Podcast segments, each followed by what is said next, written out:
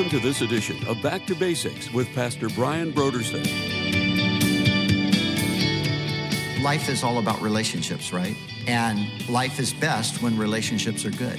And when there's tension or a fracture in a relationship, that's when life becomes so difficult.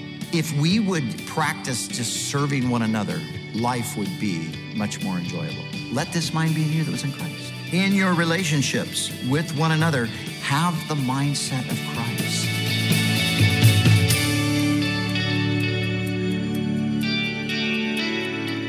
Today on Back to Basics, Pastor Brian continues his study in the Gospel of Mark. Join us as Pastor Brian concludes his teaching on Mark, chapter 9, verses 30 through 37, and chapter 10, verses 35 through 45, in a message titled The Greatest in the Kingdom.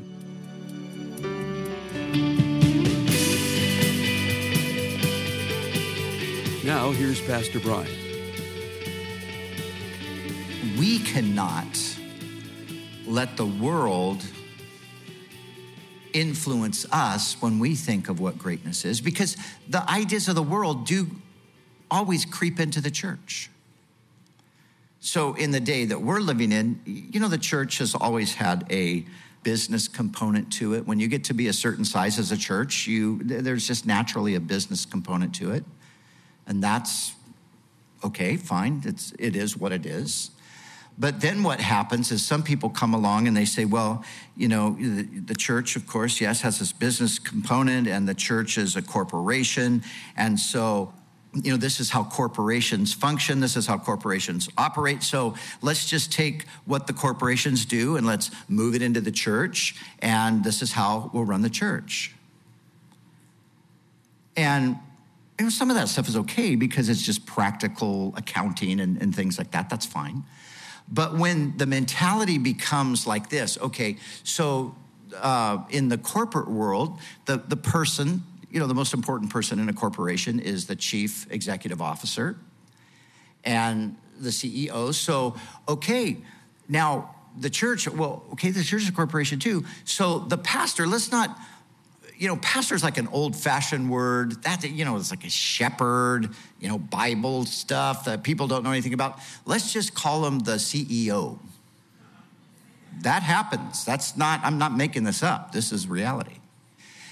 The minute the pastor prefers to be known as the CEO rather than the shepherd, the ship is already sinking.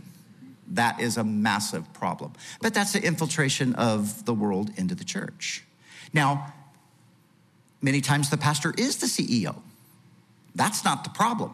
The problem is when the idea of the CEO and what that means in regard to power, what it re- means in regard to position, what it means in regard to compensation, and all that, that's when it becomes the problem.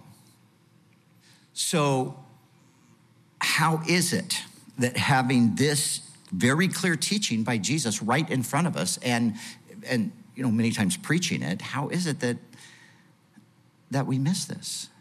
I was on the phone with a friend last night and he i don't want to give too many details because i don't want to expose this but uh, you know there's a, a very well-known church in a region of the country with thousands and thousands of people and they've literally just imploded. It, they've just gone from you know, 15,000 members down to 5,000 members, and their offerings and so forth have been cut in half or more, and all of this. Why did this happen? Well, this happened because the pastor of the church forgot that he was supposed to be the servant of all and wanted to be the Lord of all, and it just ultimately wrecked everything.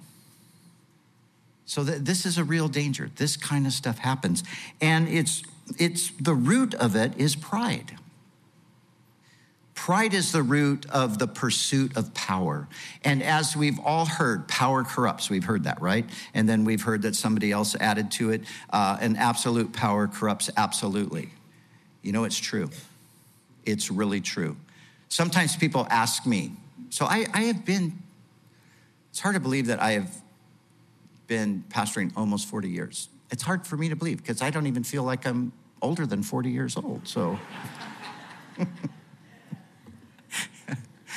but so, you know, people will ask me, so in all of the years in ministry brian what, what do you see? What you know what, what, is, what is the danger? What are the pitfalls? You know what should we watch out for? And you know what i always say? I say watch out for pride. Pride and power are the two components and they, they really kind of go hand in hand. Pride precedes the pursuit of power but that's the destructive force so often in in ministries and but here's the thing about pride you know, pride is subtle. It's subtle, and we all have our battles with it. We all battle with pride at times. That's the important thing battling it and beating it back and fighting against it. Be, because it's there, it resides in the human heart. There's not one of us that's not prideful about something. And there's always these temptations for pride to, to take over. So it starts off subtly and it's just allowing for pride in, in some areas, but then it can just begin to take over your whole life. And, and pretty soon, you're all about power, you're all about control. And those are such dangerous things. So recognize that it's subtle recognize that it's progressive, recognize that it starts off small, but if you allow it, if you cater to it, if you don't deal with it, it's only going to get worse. Now, I have been really blessed in life. I have, I live with a pride killer. Her name is Cheryl. that she can detect pride when it's not even there.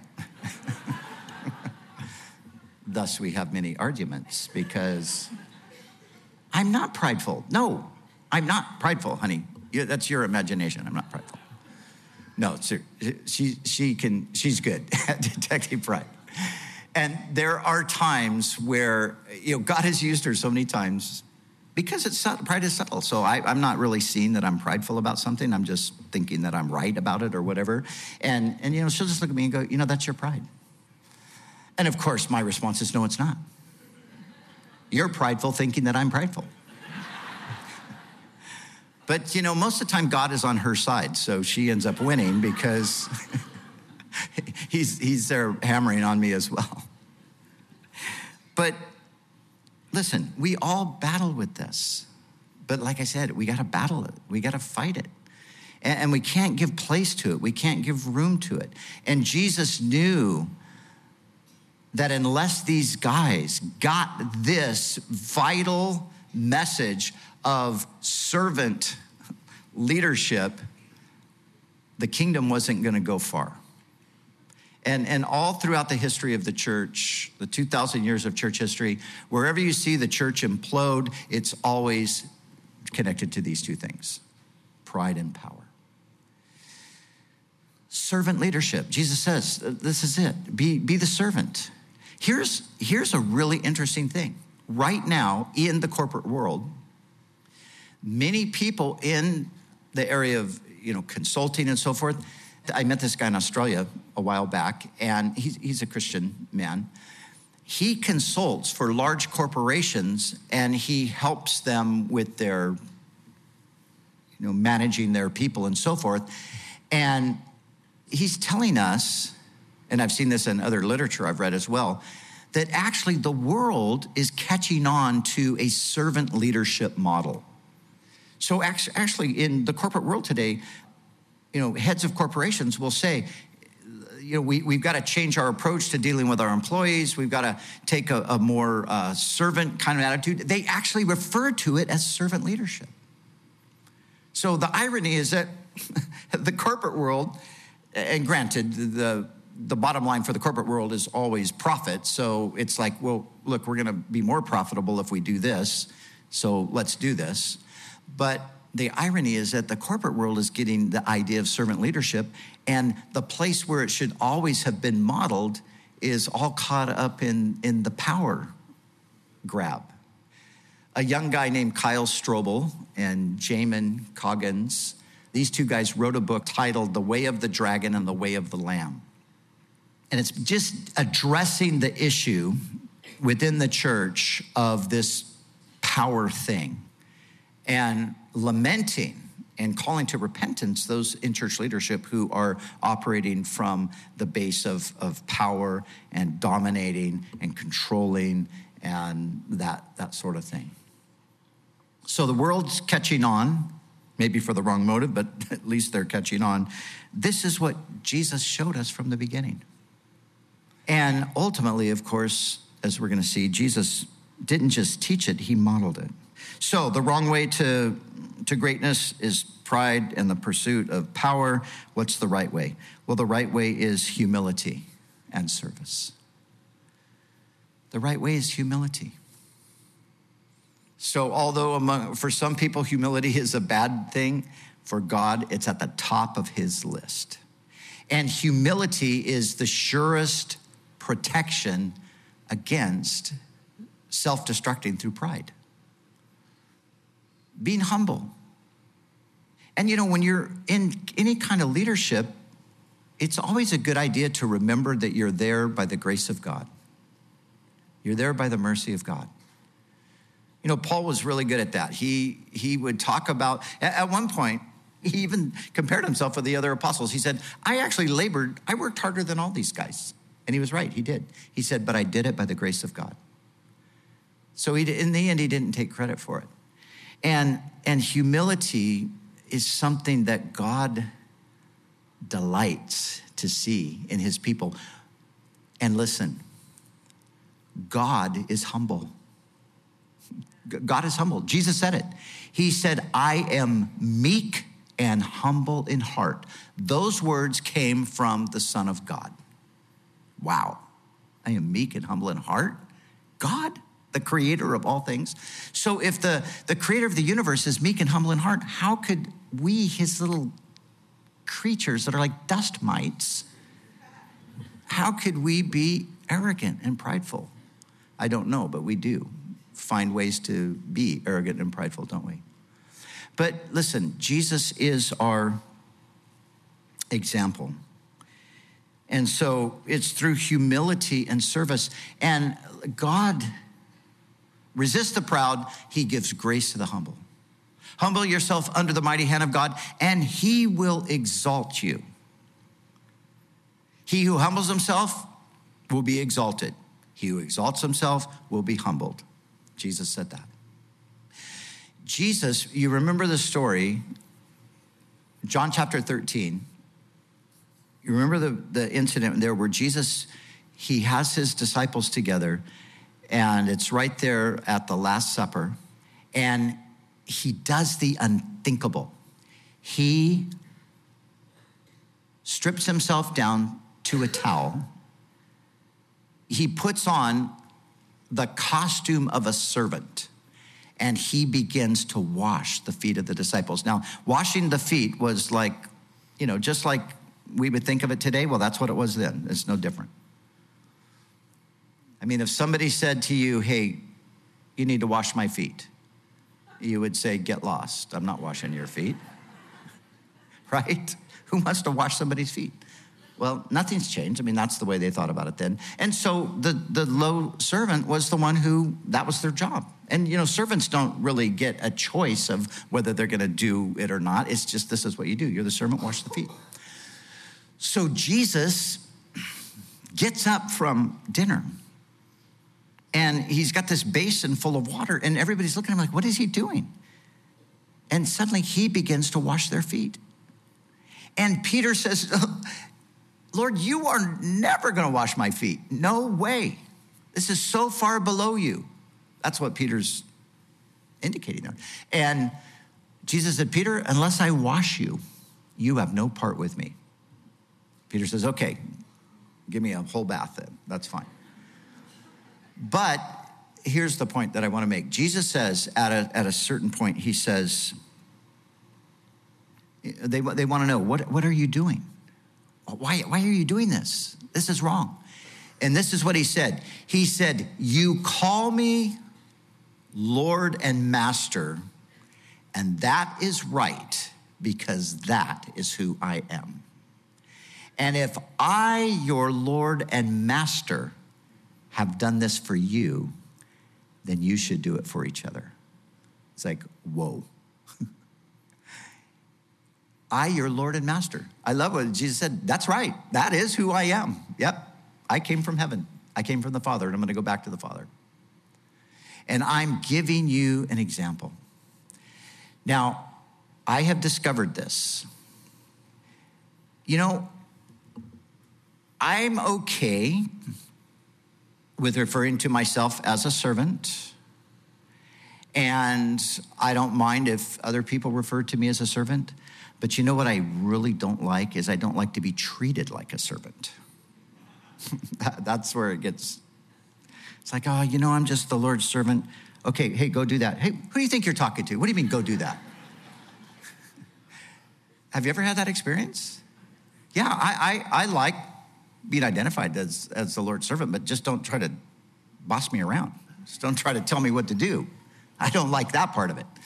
Well, then I'm not really a servant. I'm just pretending to be one. Again, because a servant just does what they're told to do. And Jesus, that's what he's saying. I'm your Lord and Master. I did this. Now you, you need to do this for one another. And then he said at the end of that, he said, Happy are you if you do these things. You know, if you live the way Jesus called us to live, if we live serving Him by serving other people, you know, your life will actually be happy. The most miserable thing a human being can do is live to serve themselves. Have you ever noticed that the people who are living for themselves are the most miserable people on planet Earth? Because you, you can never satisfy yourself. It's an insatiable, bottomless pit that can never be filled. And so the frustration sets in because you just you can't get enough. And, and you know, life, life is miserable.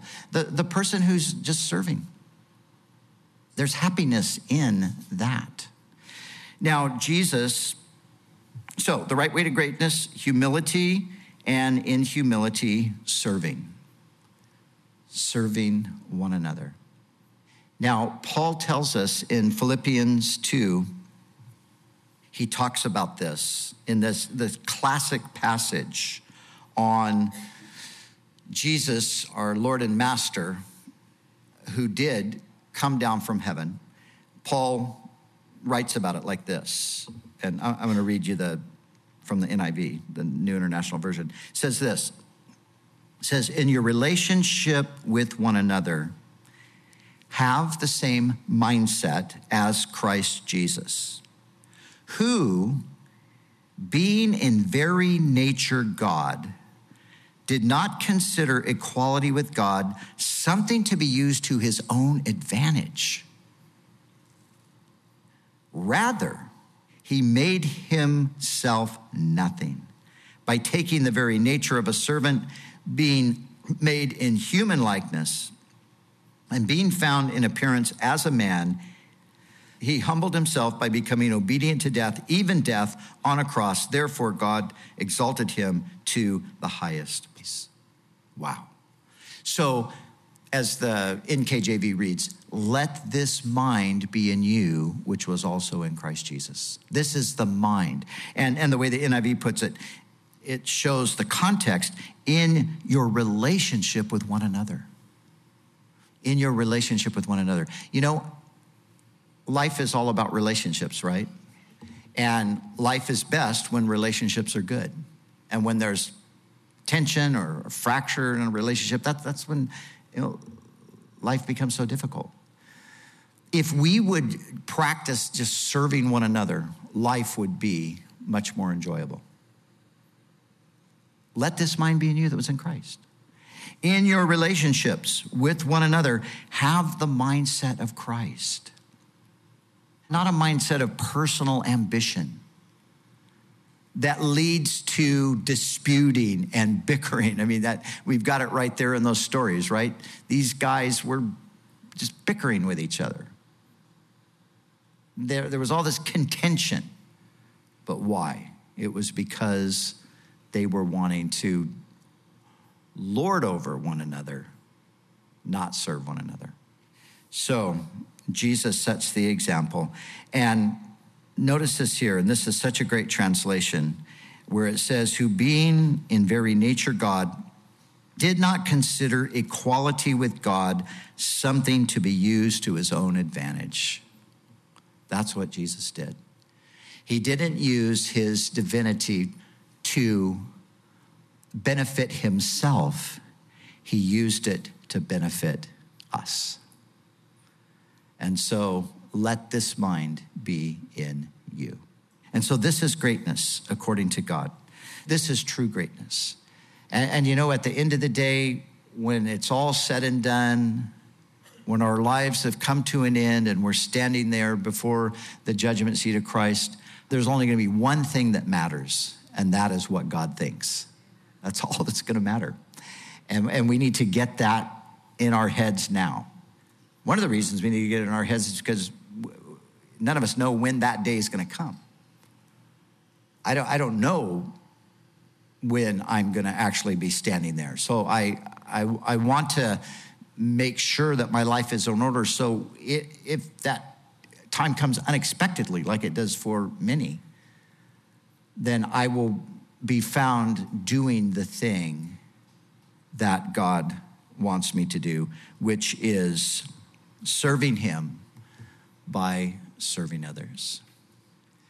And the final thing is notice Jesus saying, Whoever desires to be first shall be slave of all, for even the Son of Man did not come to be served. We've already said, if anybody had the right to be served, any, anyone had the right to command people to serve him, Jesus did. But he didn't, but he came rather to serve and to give his life a ransom for many. Now, this is the great news. If Jesus had served himself, we would be lost. But he gave up his life so we could be saved. So we could be saved forever. He gave his life a ransom. He paid the price to deliver us from the consequence of our sins, which is eternal separation from God. He paid that price himself so we could enjoy eternal life. That's what he did. That's the mindset. And, you know, if we keep that in mind, that is going to help us in our service to other people.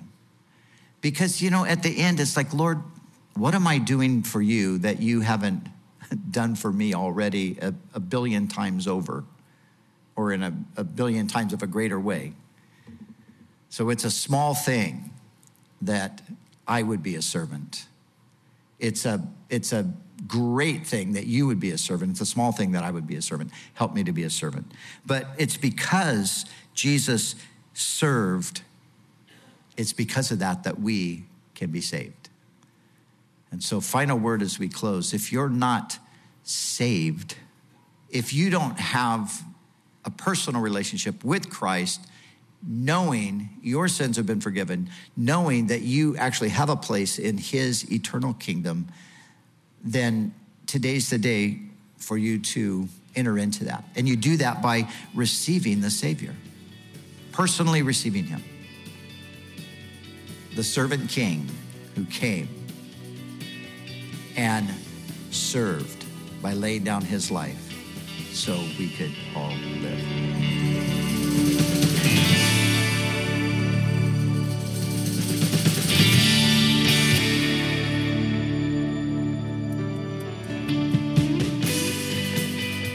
Of August, Back to Basics Radio is offering a book titled Embodied Transgender Identities, the Church, and What the Bible Has to Say by Preston Sprinkle.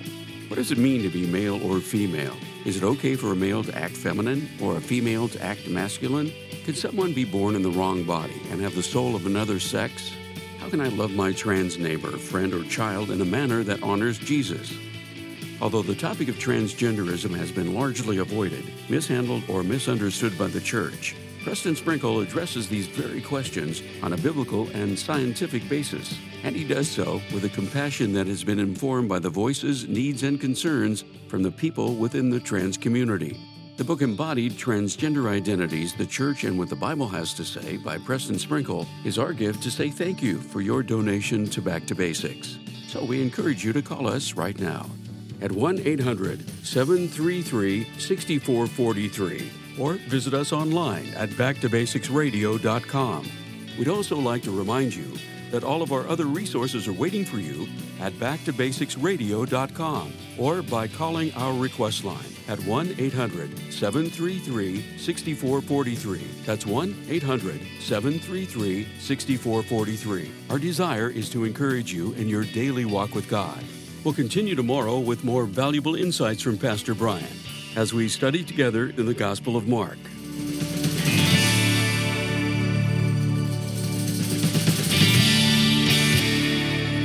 Back to Basics is the preaching and teaching ministry of Calvary Chapel, Costa Mesa, California.